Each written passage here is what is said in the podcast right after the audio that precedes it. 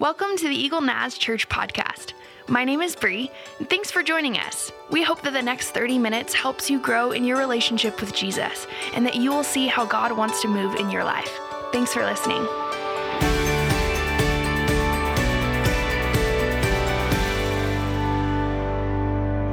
If you've been around for the summer, we've been in the Psalms, and uh, Pastor Jerry uh, is an incredible communicator, and he loves baseball metaphors. And so I was like, listen, I got to give some love to basketball, um, right? Okay, got to give some love to basketball because that was my sport. Um, so I, I grew up playing basketball, um, a little elementary, middle school, high school, uh, college, and but man, that's I wanted to be like Mike. Seriously, that's not. I, this brought back so many memories of just Michael. I had, do you remember this poster? Tell me somebody had this poster. Tell me, yes, please, come on. This was over my red bunk bed, uh, my DJ Tanner full house bunk bed. Uh, and oh, it was beautiful. And I had, I had two more uh, Michael Jordan posters. Uh, I love everything about him. He, uh, the dunks, obviously the dunks, but the lay-ins, the, how he could palm the ball and fake people out, and his tongue sticking out when he'd go to the rim. It was so good.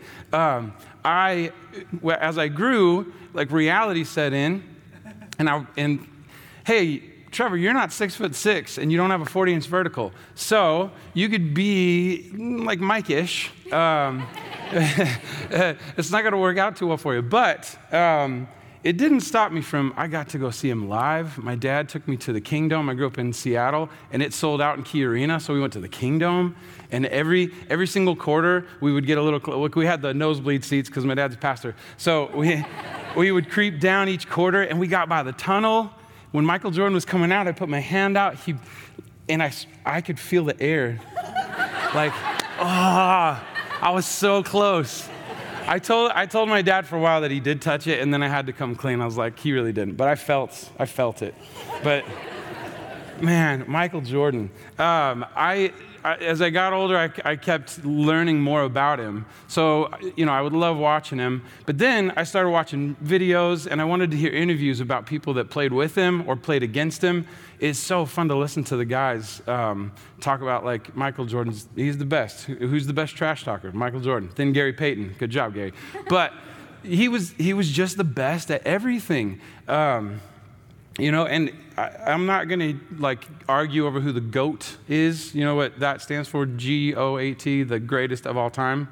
Like, as in, Michael Jordan was the greatest of all time. See what I did there? Uh, but for me, he just, he really was. And so I heard this story as I'm, as I'm learning more about him a few years ago.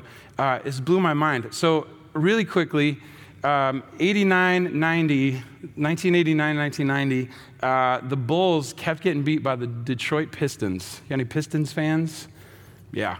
Um, so, but they were called the bad boys. That's good, another reason why you don't want to be a Pistons fan. They were called the bad boys. They, they get technical fouls, they trash talk, they push you down.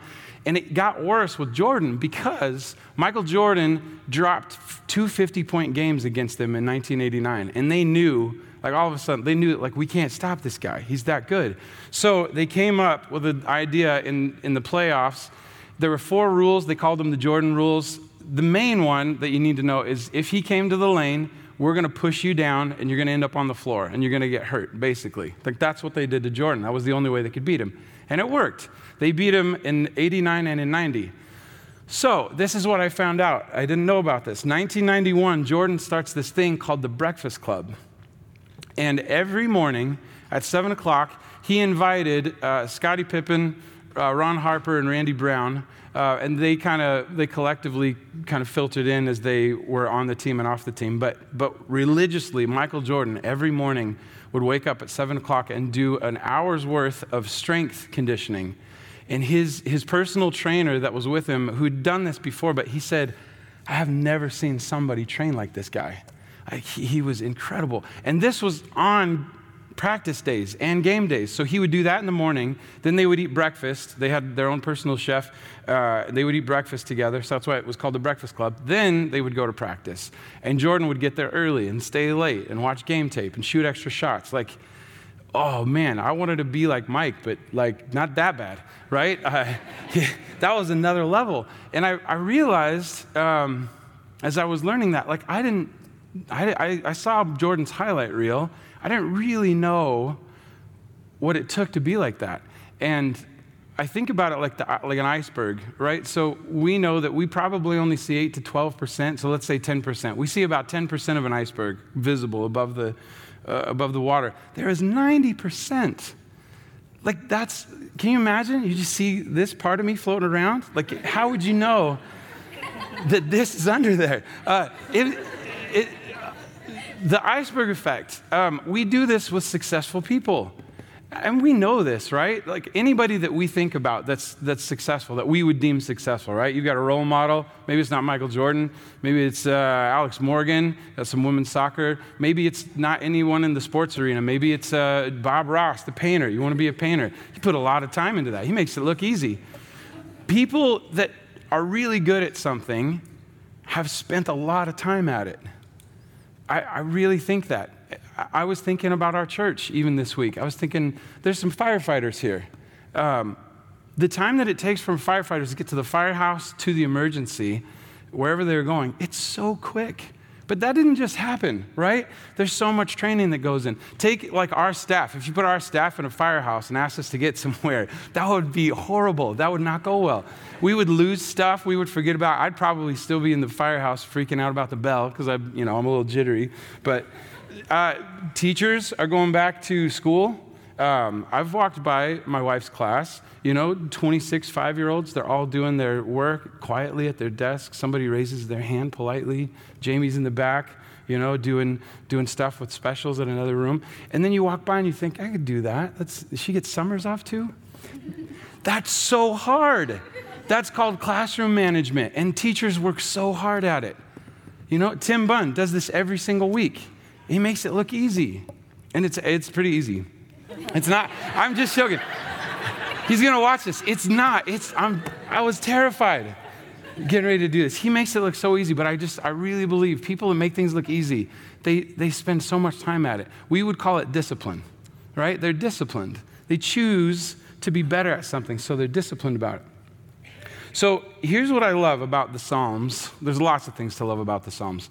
But uh, so we've been in the summer in the Psalms, and, and I, I love, um, if you read 1st and 2nd Samuel, that is kind of the highlight reel of King David. So we know that the author of most of the Psalms, a lot of the Psalms, like more than half, it's David.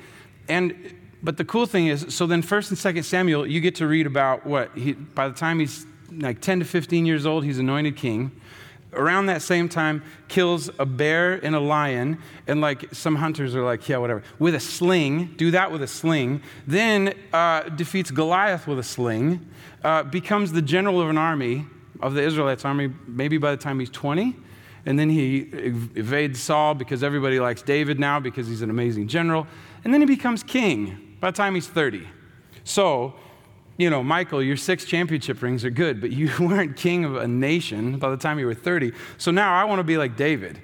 Um, so, but David, so you see his highlight reel, but then this is so cool. This is what the Psalms do. The Psalms take us past that visible 10% and like into his heart. We get to see his soul. We get to see what makes David so good. Like reading about the Breakfast Club. I had no idea what it took for Jordan to become Jordan we, I don't think I really understood what it would take to be like David, because sometimes you just read it in history. Oh, he did these things. He did these things. So I want to go to two places in Psalm. Psalm, Psalm 1, uh, the very first Psalm. I want to just read the first two verses, and then I want to look at uh, Psalm 119. But read this really quickly with me. Psalm, Psalm 1. Uh, verses 1 and 2 Blessed is the one who does not walk in step with the wicked, or stand in the way that sinners take, or sit in the company of mockers. This is the, this is the verse I love. But whose delight is in the law of the Lord, and who meditates on his law day and night. And who meditates on his law day and night. This hit me so much. And here's the thing about Scripture it's, um, it's just, it's beautiful. You can dip your toes in, and it's, and it's great. It's so deep. You can go as deep as you want. And when you, when you start to go deeper, you get things like this. That word meditate, Um, I, I'll be honest, whenever I hear meditate, automatically my middle fingers touch my thumbs. I don't know why I do that. I think people, I've never really actually done this, so I could be totally wrong, but this is what I think of. And then maybe you hum, or if I could, I'm the least flexible person, but if I could sit crisscross applesauce, I might do that. But for me, it was like a passive, it was very passive. Um, you just kind of sit there, maybe. And if you meditate on His law, maybe, maybe you just kind of hold this, and it just, and it just starts sinking in or something. But the word for meditate here is hagah. Hagah. I did this first hour. I did a Brent Deacons. Everybody say Hagah. So good. That was for you. Hagah. It's a fun word to say. This is what it means um, to moan, growl, utter, muse, mutter, meditate, devise, plot, speak. There's so much. Um, when I was doing research for this, I heard uh, somebody say there's a Jewish rabbi that said, um, really, Hebrew words are, are like overstuffed suitcases. Like there's so much meaning that wants to get out of these words. And so, this is the same word that they would use. Isaiah uses this, and I think it's chapter 34, maybe verse 1. It's, they're talking about a lion. We already talked about the roaring lion. The, the lion this is the word that they would use after they have, um, they have, devour, they have hunted and now they're devouring their prey. They would growl, they would moan or groan. And it's not, and it's not out of anger, it's literally because they're so satisfied. Isn't that good? That's so much different than just being passive. Like, I'm gonna, I'm gonna devour this thing and it's gonna satisfy me. So that's, that's what we're talking about. So now, when you go to Psalm 119, which is just an amazing psalm, so it's, it's the longest chapter in the Bible. It is 176 verses. Um, so let's stand and read all. No, we're gonna. I'm just gonna reference a little bit of it, but but please read it. It's beautiful, and and it's really smart too. There are 22 stanzas, and each stanza has eight verses, and each stanza follows the Hebrew alphabet, so it's an acrostic, and it's it's beautiful. It's so smart. Um, but here is out of 176 of the 174 verses David references David references God's word and he references it in a way that it's like it's an act it's an action. So i understand your ways. I, I follow your precepts. I, I meditate on your word day and night. So it's action oriented he it, it's all about god's word. And he uses different ways like you know god's word god's ways god's promise statutes principles. But 174 times and so we know when somebody repeats something, that's really important. This is really, really important for him. And so I want to go to uh, verses 97 through 100. And what this does, David kind of gives you a glimpse into, he doesn't do specifics like, you know, like I, I was able to kill a bear, or I was able to uh, overthrow the Jebusites in Jerusalem. It's not like that. He gives you kind of these overall, but his success story, right? So read this in, in 97. Oh, how I love your law. Here he says it again. I meditate on, on it day, all day long. Your commands are always with me and make me wiser than my enemies. David doesn't say, I'm wiser than my enemies. Your commands make me wiser than my enemies. I have more insight than all my teachers, for I meditate on your statutes. I have more understanding than the elders, for I obey your precepts. I, I, said this before. I hope he didn't say that to elders because that's like humility, David, right? So it's fine to say. Actually, the elders, I wonder if they read this later. Like? He thinks he's. No. Uh, but this is, this is David. This is his heart. This, this is past the 10% to, his, to the, the submerged, the stuff that we don't necessarily get to see from everyone. We get to see it from David. Um, and so, as I was reading this, what I, what I really felt like this was um, in, in John, in 1 John, and I think it's 14, something beautiful happens. And, uh, and John reminds us of something that's really cool. He says, uh, after the very first part of it, he says, and, and the Word was with God, and the Word was God. It was with God in the beginning. But then he says, but the Word became flesh. I think that is amazing. So, so David is studying and meditating on God's ways and God's word. And I think David was becoming Christ like before Christ even ex- existed, really, technically, in, in earthly form, as Jesus. he was becoming like Jesus without having this human example of Jesus. I just think that's incredible. Um, and then I want to take you to one other place in, in Scripture. I want to go to Matthew 22, verses 35 and through 40. Um, this is something that the word Jesus uh, does for us too. So I was thinking about this, and I was like, what? So meditate on your law.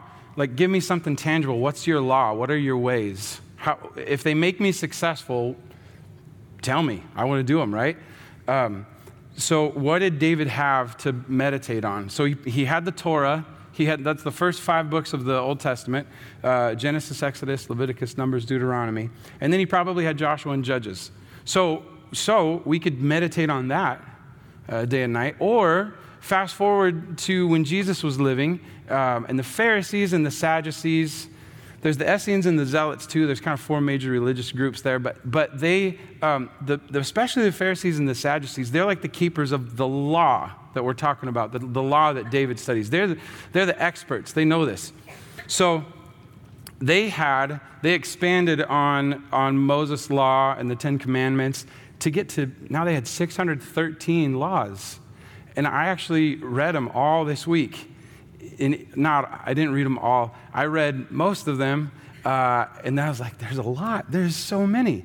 Um, but, I, but for us, if this is what we're to meditate on, 613 laws, I put together a 613 letter acronym, super easy to memorize.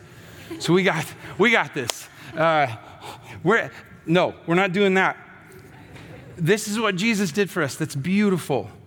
It's beautiful. And also, I want to say this too. When I say this, this is not an excuse to not read Old Testament. That's not what I'm saying. But listen to what Jesus says. Now, a little bit of context here. You can keep it up. A little bit of context here. Uh, this is towards the end of Jesus' ministry. Um, he's done amazing things. We're, a lot of miracles, feeding of 5,000s, healings, uh, walking on water, all this stuff.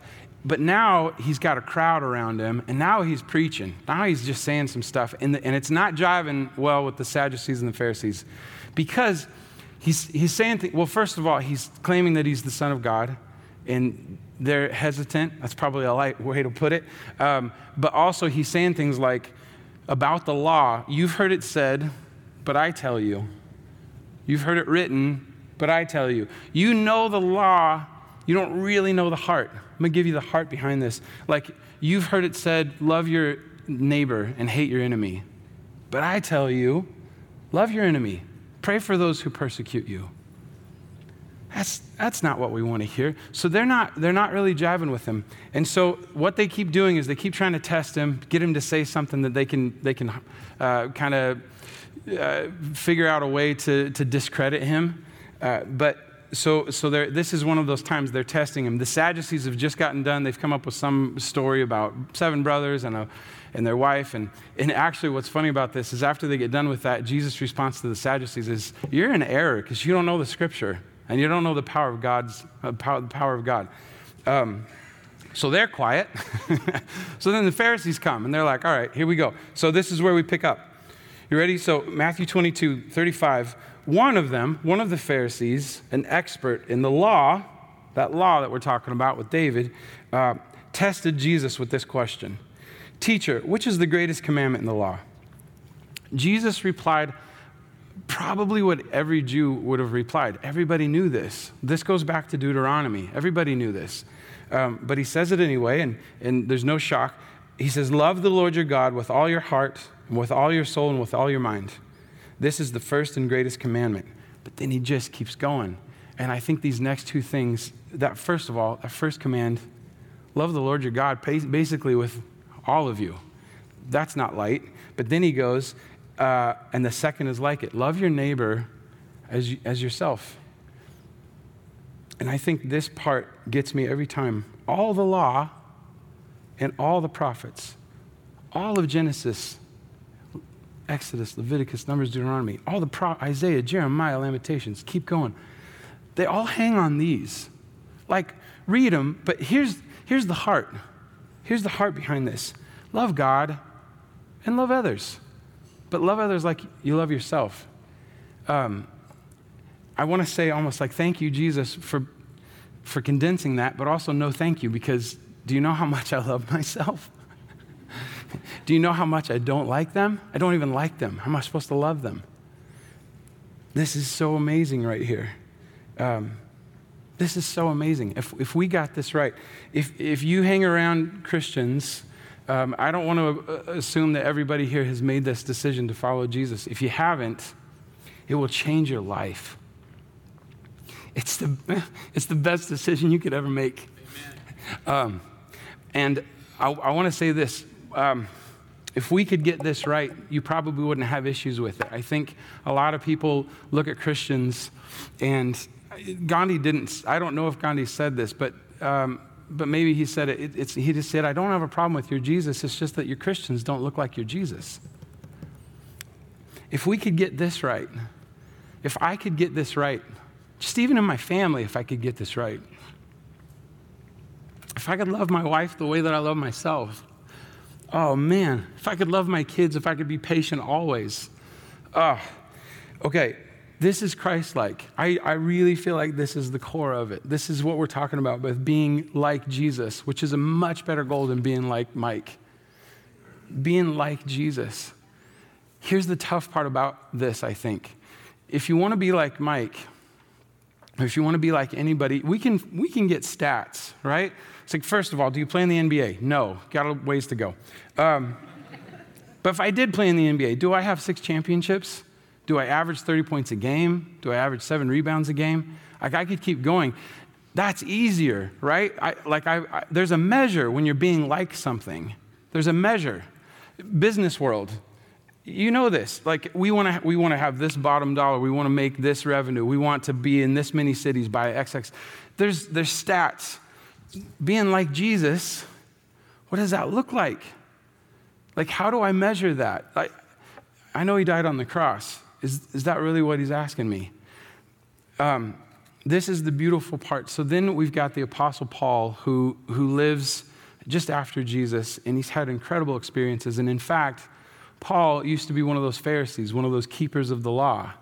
Um, and he was crucifying, he was persecuting Christians because they were doing things that weren't like in this set way. They were doing things like love. Um, and he had this amazing experience, and he just switches and he figures it out. Um, and, and he gives us a couple of really, really great lists. And I just want to focus on one. But man, again, if you just read the New Testament and you read Scripture, it's beautiful. We get a picture, we get some glimpses of not just the gospels of God's uh, of Jesus' life, but then but then Paul will say some things like this is what it's like. Here's here's kind of your measure. And one of them is Galatians. Uh, there's one in 1 Corinthians 13 It's beautiful. Love is patient, love is kind, it doesn't envy. But this one, especially, um, this is what we're talking about the fruit. So, so again, with Michael, the fruit of his dis- discipline, the fruit of his life is he's got six championships and he's got multiple MVPs and he's, you know, the greatest of all time. Throw that in there again. But that, that's the fruit. That's the fruit of his discipline. David, the fruit of his discipline. He was known as the greatest king of Israel. He's got all these things. Do we want to be great? So we want to be Christ like. So here's, here's a, this is amazing. Here's the fruit of what being Christ like looks like. But the fruit of the Spirit is love, joy, peace, forbearance, kindness, goodness, faithfulness, gentleness, self control. Um, I, was, I was asking our staff, um, I said, what does it mean to be Christ like? How do you, how do you become Christ like? And um, Pastor Jerry, I got to go back to him um, if you know Pastor Jerry, I, I would say this. I mean, he's, to me, he's, I don't know exactly what Jesus looks like, but man, he's pretty close. Um, and he said, you know, one of the things that I realized is I, what we'll do is every morning we'll wake up and we'll get into scripture. And there's always three passages that we read. We read Galatians 5, we read 1 Corinthians 13, and then uh, we read Philippians. Is that the other one? 4 8, yeah. And, um, but then he, so that is him and, and, and his wife. They, they Hagah scripture in the morning. They, they will dive in back into scripture. But then he said at night, we go technically meditate, we reflect. I reflect on my day and I ask, um, what was my fruit today? And he goes back to this. What, what was it love? Was it joy? Peace? Forbearance is also patience. That one will get me a lot. Um, that's what he does at the end of the day. Man, at the end of my day, I go, we did it. we got the kids in bed. We Haggad some Netflix. Great British, British Baking Show. Um, we plowed through that. Uh, I'm in my Instagram feed. You know, I, just to get tired. I just want to just see what's happening here. Maybe I'll go and look up some YouTube videos of Michael Jordan. Um, and then, well, that led me to Kobe Bryant, and that led me to LeBron. I don't even really like LeBron, but wow, that's really good. And all of a sudden, it's 1.30, and I'm, then I wake up the next morning. I'm too tired to Hagah scripture. And then I get up and I go, Monday, I got to do the things that I do on Monday, so here we go. And then I get to the end of my day, and I wasn't patient with my kids again. And I was easily angered. And I'm still keeping a record of that wrong. I'm still keeping that. I'm holding on to it. And I think what I do, I don't know if you do this, what I do is I look at all these situations and I pray that God would change those situations, and I hope that I'll be better tomorrow. Like, I pray that God would change them so they could see my way. Because this would be a whole lot easier if you would just see it my way. Um, and I hope, I just hope that I'll be better tomorrow. But also, if that situation would change, I know I'd be better tomorrow. Um, I said this, to, you know, uh, self control at the very end you know, if you put a plate of cottage cheese in front of me, you cannot say I have self control. I do not like cottage cheese at all. I just don't. If you put a plate of, of uh, buffalo wings, then you can see how much self control I have, right? See, I think we pray these situations away, like, you know, get that out. And then I say, oh, I have self control. But then something comes in my way, and then I show my fruit. I don't show God's fruit, I show my fruit. Um, and my fruit doesn't look like that. Uh, and I just think if we could get if we could get this right, but here's the deal: we know about fruit. It's the product. So how do we get there? David would say, you got to meditate. You got to Hagah, scripture. Um, I got this. I got this story I got to tell. Um, when we were in Nashville, uh, there, we went to a Nazarene church there, but we also went to a, a, Tuesday night service. It was at Brentwood Baptist. Some of our students at, at Trevecca uh, would go there, and they told us about it. And so we went, and, and the pastor there's Mike Glenn. He was, he was an incredible speaker. And he told this story that I, I really will never forget. He was talking about his father in law. And um, he said, My father in law was like the most gentle, kind, loving human being I, I knew he was incredible. He would, he would show up late to family events, family outings, because um, somebody needed to move. He just found out someone was moving, so he'd go help him, and then he'd show up late. Or he'd be late to work because he, somebody fell down crossing the street, and so he helped them, and then they needed to go to the hospital, so he'd help them there. Um, or he stayed late because he was um, he had to pray with somebody who was just they were not it wasn't going well. Uh, he said that's who my father-in-law was. He was incredible, and and he said when he passed away, um, his mother in law asked Mike, the pastor, to do the eulogy. And whenever he did a eulogy, he would ask for something that was really special to that person, um, just to know them a little bit more. And so he asked his mother in law, and she said, Oh, you got a, his Bible. It was the most special thing to him. So um, he got the Bible from, from his mother in law. And when he went to his office to go look at it, he, he said he opened it up, and then he really quickly closed it again and kind of shoved it away because he realized he just walked into an intimate conversation between his father in law and God. He's, he wasn't ready for it. He said, Man, it was, it was beautiful. And then he, when he finally got the nerve back, he opened it up, and man, there was just markings all over it. There was, there was highlights and underlines. But he said the thing that really hit him was in all of the white spaces, there were notes. Like he'd be in James and he would say, I am quick with my tongue. I was sharp with my wife today. I need your help. Or he'd be, he'd be maybe in Philippians 4 and he said, I am not thinking about the right things. God, I'm not taking these thoughts captive. I need your help. I need your spirit. But then he kept reading, and then a little bit below that, he could see where his father in law would come back to the scripture. And it would be maybe a year or two years later, and he would say, I'm more, I'm more patient with my kids, thank you. I'm, I'm getting better. He'd say, I was, oh, God, my, my relationships at work, I'm not sharp with my tongue as much as I was. Thank you. I need to be better. And Mike took that Bible to his mother in law and he said, Wow, when did he do this? How did, how did this happen? And his mother in law said, Man, a long time ago, a long time ago, um, you know, your father in law, he didn't, he didn't like himself. He had a temper, he would throw things, uh, he would yell, he would get angry at, just at the littlest things. He didn't like himself. And somebody challenged him and said, You know, are you in scripture? This can change you. Um, and so every day from that point on at four o'clock, kind of reminds me like Michael Jordan. every day at four o'clock, he would sit down with his Bible and he would read. And she said he just did that religiously. He would sometimes miss family get togethers because he had to have time in Scripture with God, um, understanding God's ways, so that they could be inside him so that he wouldn't live out his ways anymore, so that God would change things through him. Um, and she said, he just, I watched him progress, and he slowly just became like Jesus.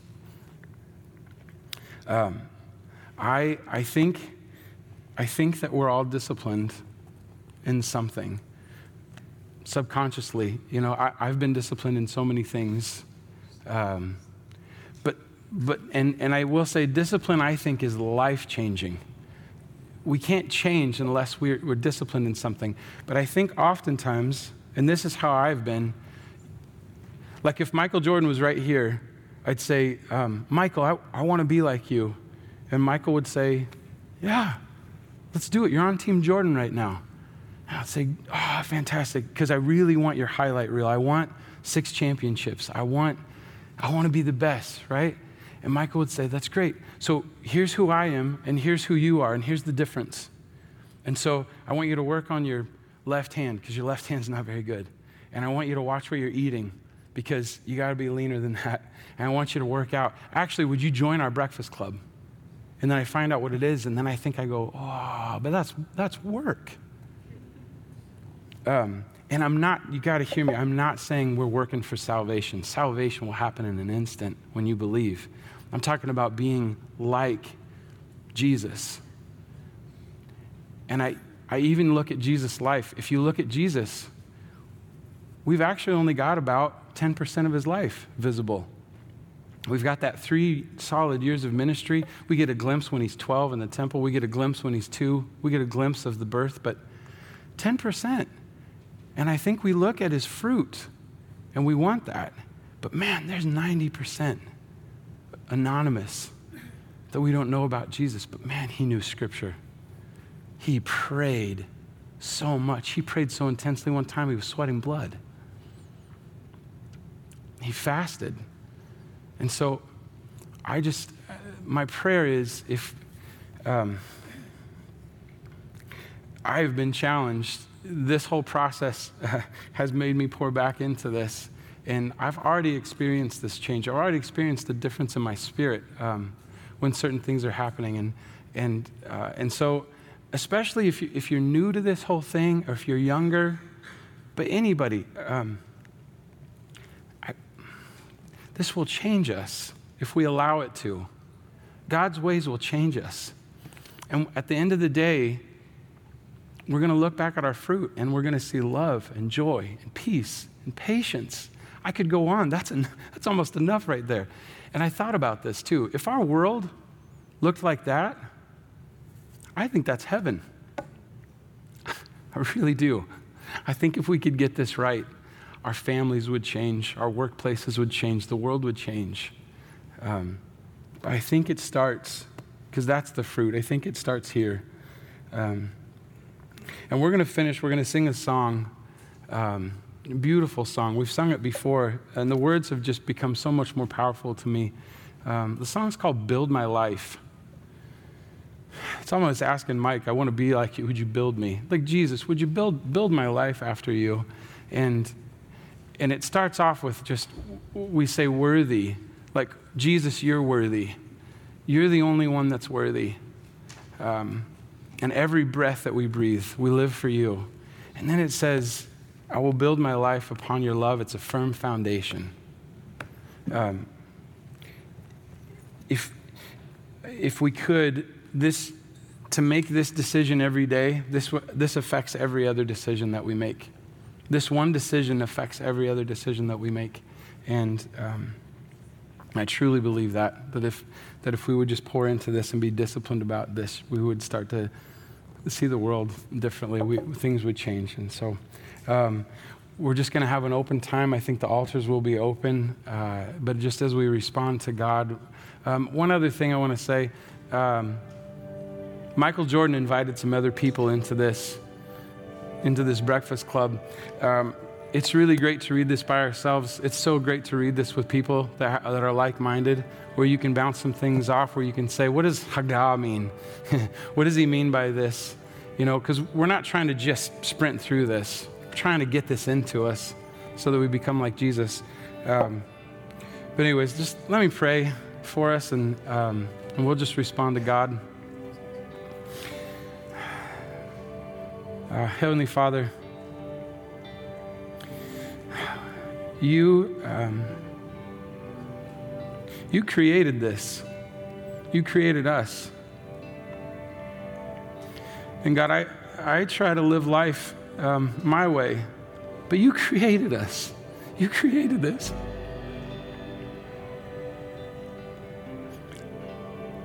You know how we should live.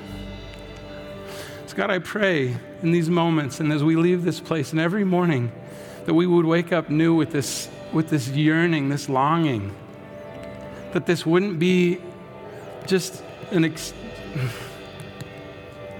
just a practice, that this would be our longing to be like you because we know that there's some fruit at the end, because we want to be like you.